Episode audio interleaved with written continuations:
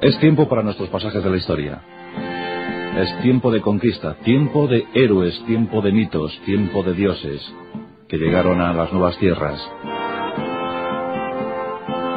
Es el tiempo de un grupo al que llamamos todos los conquistadores, y entre ellos el más descollante, el que más fulgor obtuvo, el más curtido, el más laureado por la leyenda. La historia, en nuestros pasajes de la historia, de Hernán Cortés.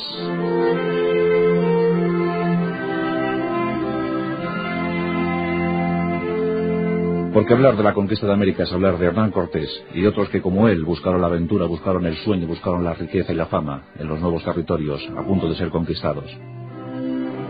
Y en esa cuna de conquistadores de Extremadura nacía Hernán Cortés en 1485, en la ciudad de Medellín. Dicen los cronistas que nació en familia de buena cuna y de sigua fortuna.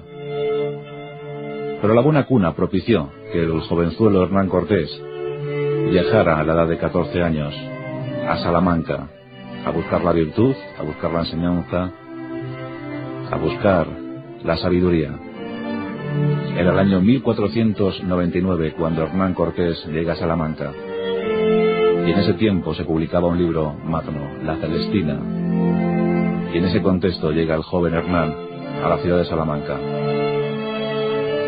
Pretendido afán de ilustrarse privilegio para muy pocos en la época. Y él, la verdad es que no supo aprovechar ese don que le dieron sus padres, esa facultad que le entregaron sus padres. Y en tan solo dos años poco pudo hacer. Pero sí que supo aprender porque espabilado era. Espabilado, impetuoso, entusiasta. Dicen que consiguió dominar la disciplina del latín, que conseguía hablar con fluidez el latín, pero no consiguió terminar sus estudios. Así, en 1501 los abandona, cuando tenía tan solo 16 años. Y aquí empieza ya a fraguarse la leyenda de Hernán Cortés, porque dicen que en el tramo de 1501 a 1504 buscó fortuna en las lejanas tierras de Italia, bajo las órdenes del gran capitán. Aunque después hemos podido ver, comprobar, contrastar en las crónicas que ese pretendido viaje a Valencia primero y a Italia después no existió en realidad. Sí que debemos decir que en esos tres años Hernán Cortés llegó a Valladolid y bajo la tutela de un lejano tío suyo fue escribano. Los pocos conocimientos que obtuvo en Salamanca los supo aplicar muy bien a lo largo de toda su vida, como ya veremos. Tres años dedicados más que a trabajar a la holganza, porque el chico era dicharachero, seductor y, como hemos dicho antes, muy entusiasta y entusiasmado con las aventuras. Y las aventuras no estaban en ese momento en España ni en Italia. Las aventuras llamaban desde la lejana América, desde la recién inaugurada América, el nuevo continente. Así, en 1504, con 19 años, se embarca en su aventura definitiva, rumbo hacia las Américas, rumbo hacia una isla, la española,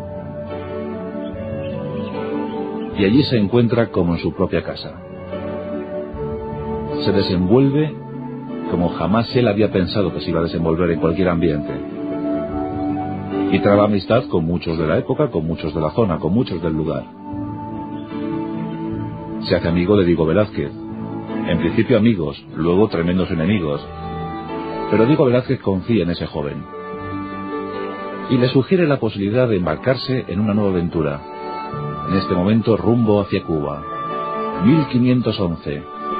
Diego Velázquez, buscando más riquezas que gloria, llega a la isla de Cuba y con él un joven y aplomado Hernán Cortés.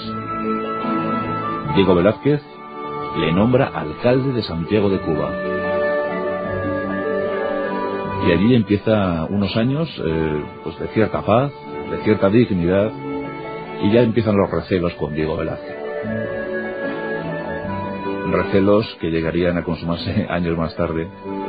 Aquí incluso Hernán Cortés eh, llega a tener ciertos amoríos y llega a casarse con Catalina Juárez. Además, la hermana de Catalina Juárez también andaba enamorada de, de Diego Velázquez. Es decir, que la historia estuvo a punto de hacerles cuñados. Y sí, se casó con Catalina. Desgraciadamente la abandonaría muy poco y se olvidaría de ella. Las promesas que hizo a Catalina quedarían atrás, porque se acercaba el glorioso año de 1519. Unos meses antes, Diego Velázquez empieza a recibir informaciones del nuevo continente. Hablan de oro, hablan de riquezas inmensas y hablan de pueblos salvajes que deben ser prestamente evangelizados. Diego Velázquez, eh, por supuesto, no piensa en la evangelización, piensa en el inmenso caudal de oro que va a llegar a sus arcas y empieza a preparar la estrategia para acercarse a los territorios de la Nueva España, de lo que sería la Nueva España, los territorios de México. Esas informaciones llegaron a cargo de adelantados, adelantados que por allí estuvieron. Uno de ellos, Jerónimo de Aguilar, que conocía perfectamente la lengua maya. Sería un buen traductor para entrar en contacto con las tribus aborígenes y llegar a ese intercambio. Ya sabéis que los españoles siempre hacían buenos negocios, cuentas de colores a cambio de oro. Por tanto, los barcos iban cargados de armas, sí, pero la mitad del barco, la otra mitad de cuentas de colores. Diego Velázquez se entera que Hernán Cortés está preparando su plan aparte. Y entonces esto no hace confiar mucho a Diego Velázquez. Y decide quitarle el mando de la expedición. Pero ya es demasiado tarde. Hernán Cortés ha metido en la expedición a muchísimos marineros, a muchísimos españoles dispuestos a esa aventura. Más que soldados, eran aventureros estaban dispuestos a ofrecer su vida, su sacrificio, a cambio de riquezas inmensas que en España no podían obtener. Ya tiene unos cuantos reclutados, y antes de que Diego Velázquez, el gobernador, decida actuar, Hernán Cortés consigue flotar una flotilla de 11 barcos, con 550 hombres y 16 caballos, 10 piezas de cobre y 4 ligeras. Y en ella embarca el traductor Jerónimo de Aguilar, y se embarca con sus hombres, con sus curas, y con algunos científicos. Eran 11 barcos. La cifra de hombres en torno a los 550. Rumbo hacia México.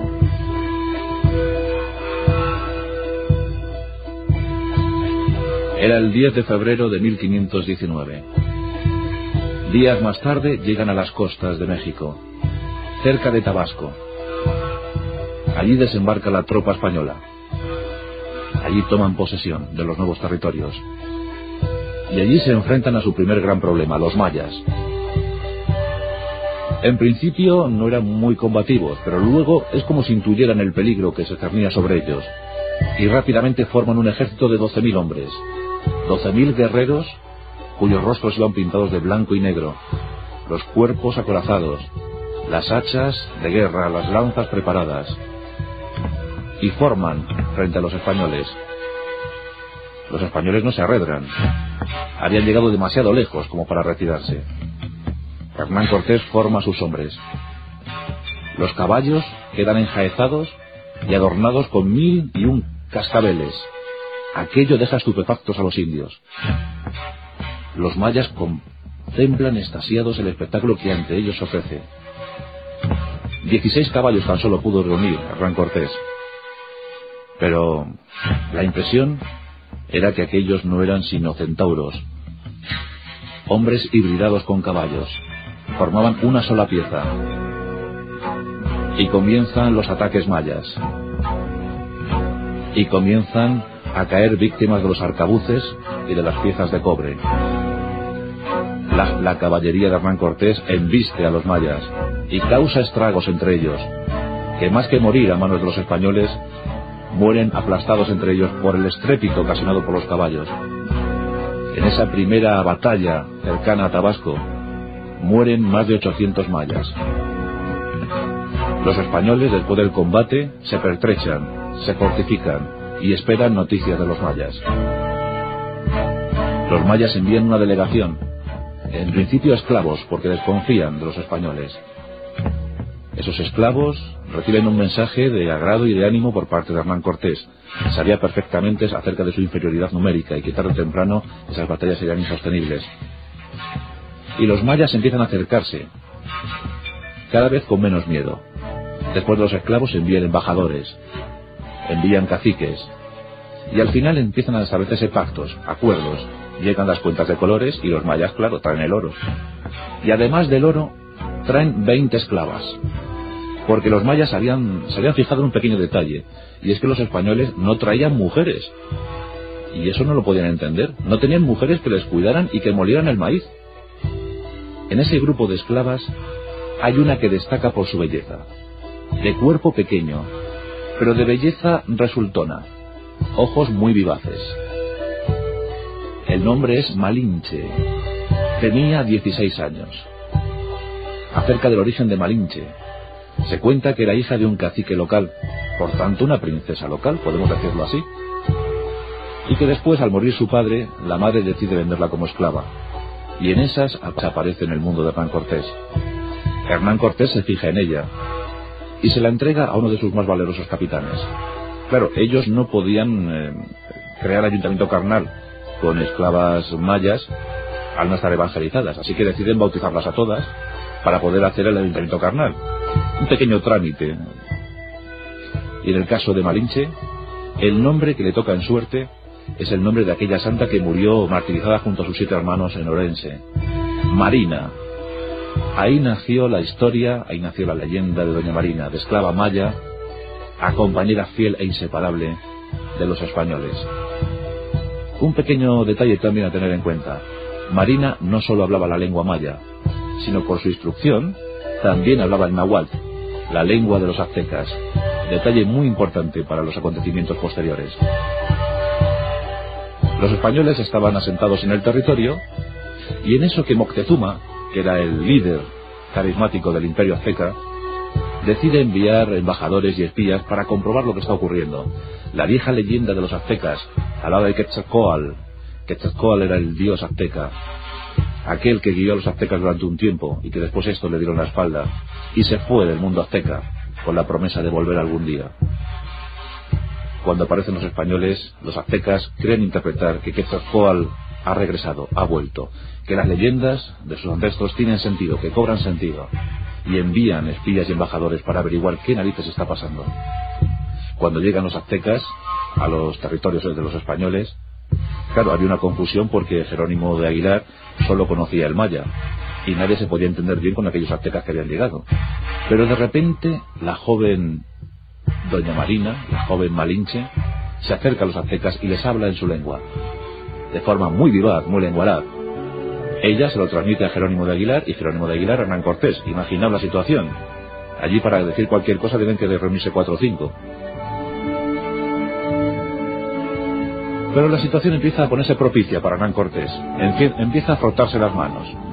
Y con sus hombres empieza a adentrarse en el territorio azteca.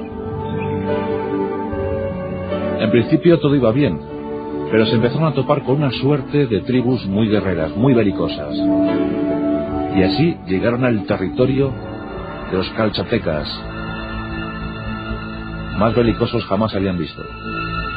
Los calchatecas atacaban de forma incesante, hostigaban de forma incesante a los españoles.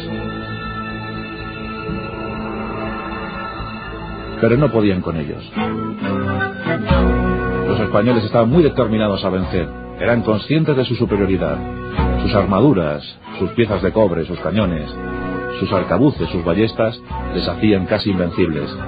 Los calchatecas reúnen a sus brujos, reúnen a sus chamanes, y estos determinan que al ser hijos de los dioses, a ser hijos del sol, durante el día no podrían ser vencidos, pero sí en la noche. Y los calchatecas deciden atacar por la noche.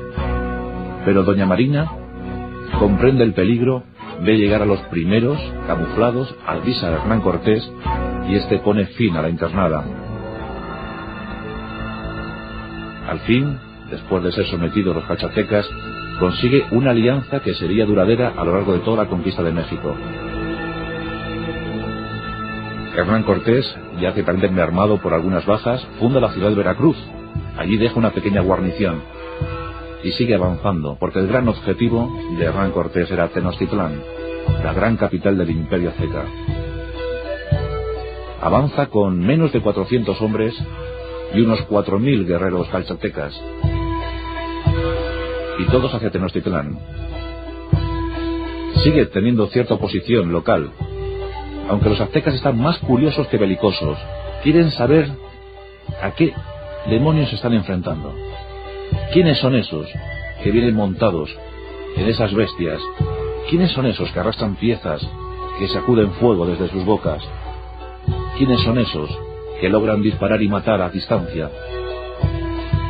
Intentan averiguar qué está ocurriendo. Los españoles y sus aliados llegan a la ciudad imperial de Tenochtitlán. Un joven y valeroso capitán español sube al volcán Popocatépetl y desde allí con un grupo de españoles contempla estasiado lo que ante él se ve. Una ciudad casi flotante, muy parecida, porque aquellos soldados españoles habían sido curtidos en las guerras de Italia, muy parecida a Venecia. Sobre lagunas, una ciudad inmensa, se puede decir que cubierta por centenares de miles de aztecas. Se cuenta que la población de Tenochtitlán llegó a tener un millón de habitantes. Ante ese millón de habitantes, ante el máximo esplendor del imperio azteca, se encontraban poco menos de 400 españoles y unos 3.000, 4.000 cachaltecas. ¿Qué harían? ¿Qué pasaría? Moctezuma quiso conocer a su enemigo. Y provocaron, provocaron un encuentro. El encuentro entre Moctezuma y Hernán Cortés pasará a la historia. Hernán Cortés incluso intentó abrazarle, cosa que impidieron los allegados de Moctezuma, al tener a Moctezuma como un ser divino. En definitiva, se resuelve la entrada de los españoles de forma pacífica en Tenochtitlán. Y la entrada de los españoles también quedó impresionada en las retinas de los aztecas. Imaginad la situación. Cinco líneas crearon los españoles para entrar. En una primera línea, Hernán Cortés y tres de sus capitanes, subidos a lomos de sus caballos. Llenos de cascabeles, los caballos enjaezados, la impresión debió ser tremenda para los aztecas. Detrás de esa línea, un grupo de ballesteros, con las ballestas cargadas, por supuesto. Detrás, el grueso de la caballería, que en este caso eran doce. Y detrás de esos doce, los arcabuceros. La infantería y detrás de toda la infantería, el grupo de aliados calchatecas. Y así, de forma parsimoniosa, entraron en Tenochtitlán. Aquellos cuatro, siendo vanguardia de un grupo de poco más de 400, entraron en la ciudad más importante de América. Fueron respetados. Se asentaron en el centro de la ciudad. Tomaron un palacio y allí se establecieron. Pero rápidamente los capitanes comprendían que su situación era muy forzada. Los capitanes allegados a Hernán Cortés no confiaban en aquella situación, pensaban que era una tremenda encerrona, que Moctezuma tarde o temprano pondría fin a sus vidas. A todo esto llegan noticias de la recién fundada ciudad de Veracruz. Los españoles allá sentados han sido masacrados por los indios y cuentan que esos indios eran aztecas, que eran enviados de Moctezuma. Los capitanes desconfían. Le sugieren a Hernán Cortés la posibilidad de apresar a Moctezuma, de tenerle como rehén para salvaguardar sus vidas. Hernán Cortés, llevó ya seis días establecido en Tenochtitlán, accede y con cinco capitanes y su traductora, la eterna Doña Marina, se acercan al Palacio Real, al Palacio de Moctezuma y le cuentan la situación y le dicen lo que ha ocurrido en Veracruz y exigen justicia.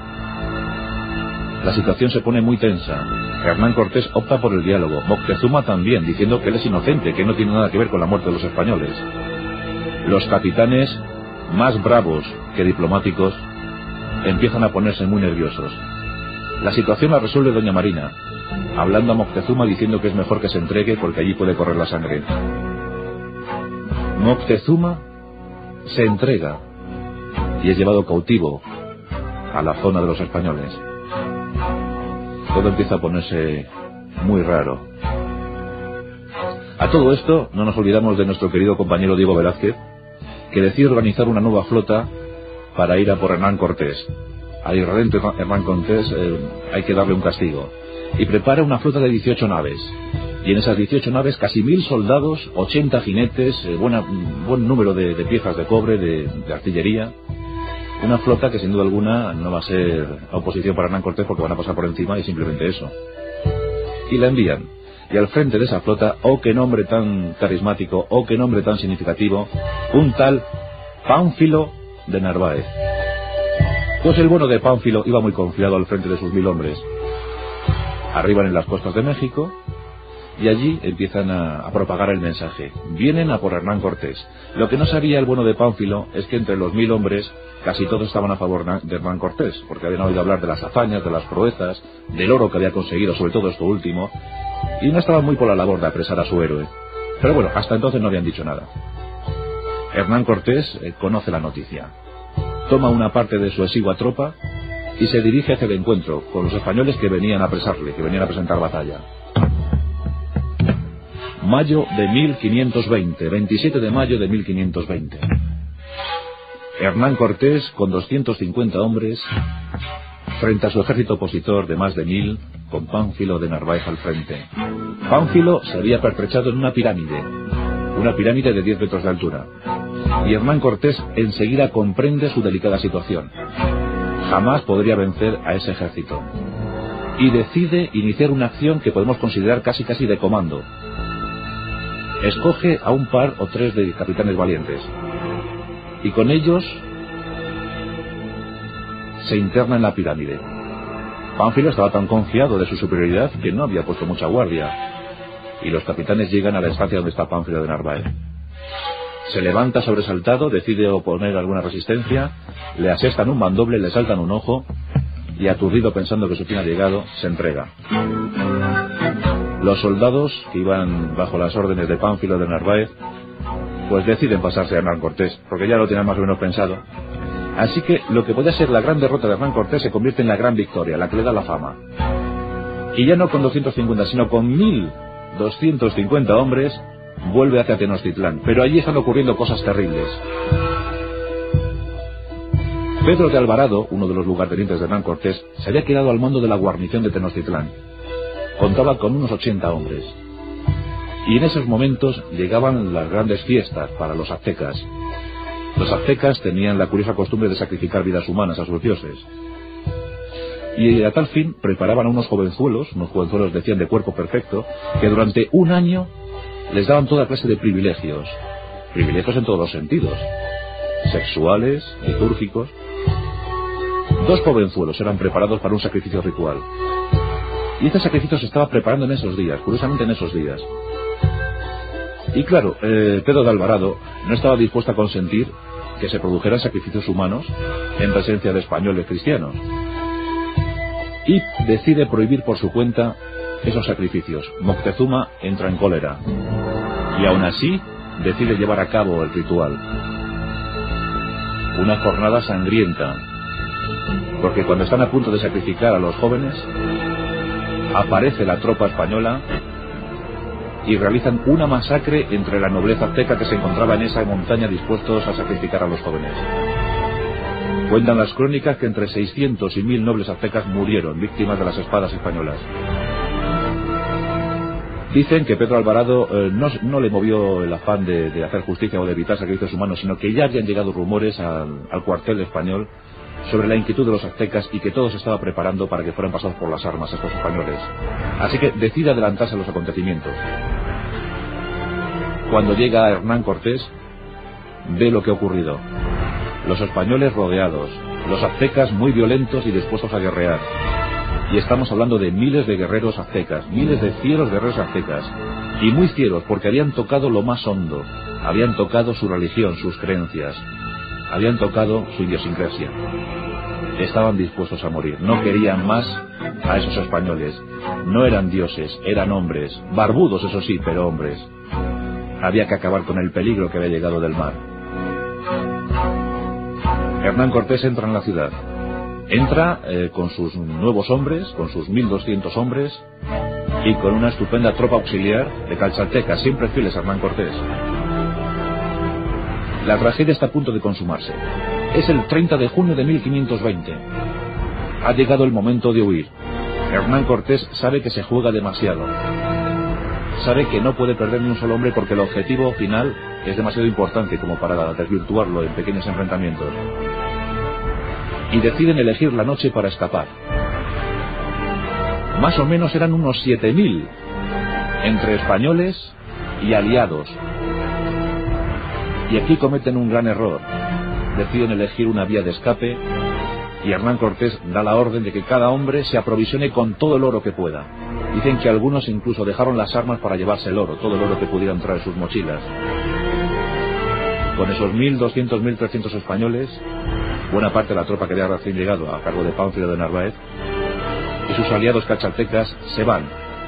Pero una joven azteca les ve y profiriendo gritos de alarma, hace que los miles de guerreros aztecas caigan sobre ellos.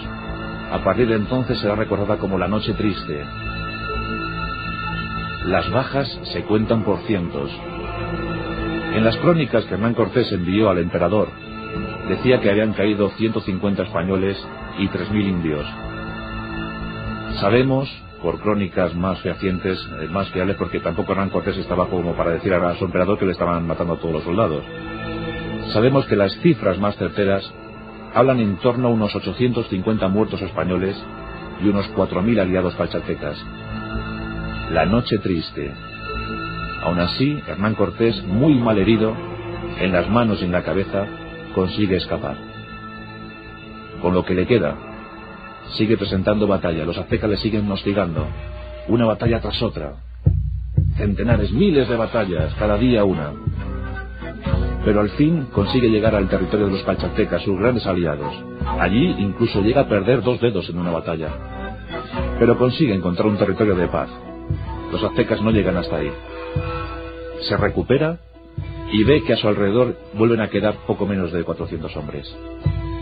Y con estos y con una buena tropa auxiliar vuelve otra vez al ataque. Moctezuma ha caído en desgracia. Sus hombres no le siguen, sus hombres no lo creen. Nuevos líderes, jóvenes líderes, hacen con el poder del imperio azteca. Un gran aliado también surge para los españoles, y son las enfermedades. Con los españoles llegó la gripe, llegó el tifus, y sobre todo llegó la viruela, que dicen que fue transmitida por un esclavo negro. La viruela hace estragos, causa muchas más bajas que las propias espadas españolas. La gripe también, pero sobre todo la viruela. Mueren a centenares, mueren a miles. Moctezuma también es víctima no de la gripe ni de la viruela, sino de una pedrada que le da el joven líder azteca, que da con sus huesos en el suelo y después entre delirios moriría agonizando.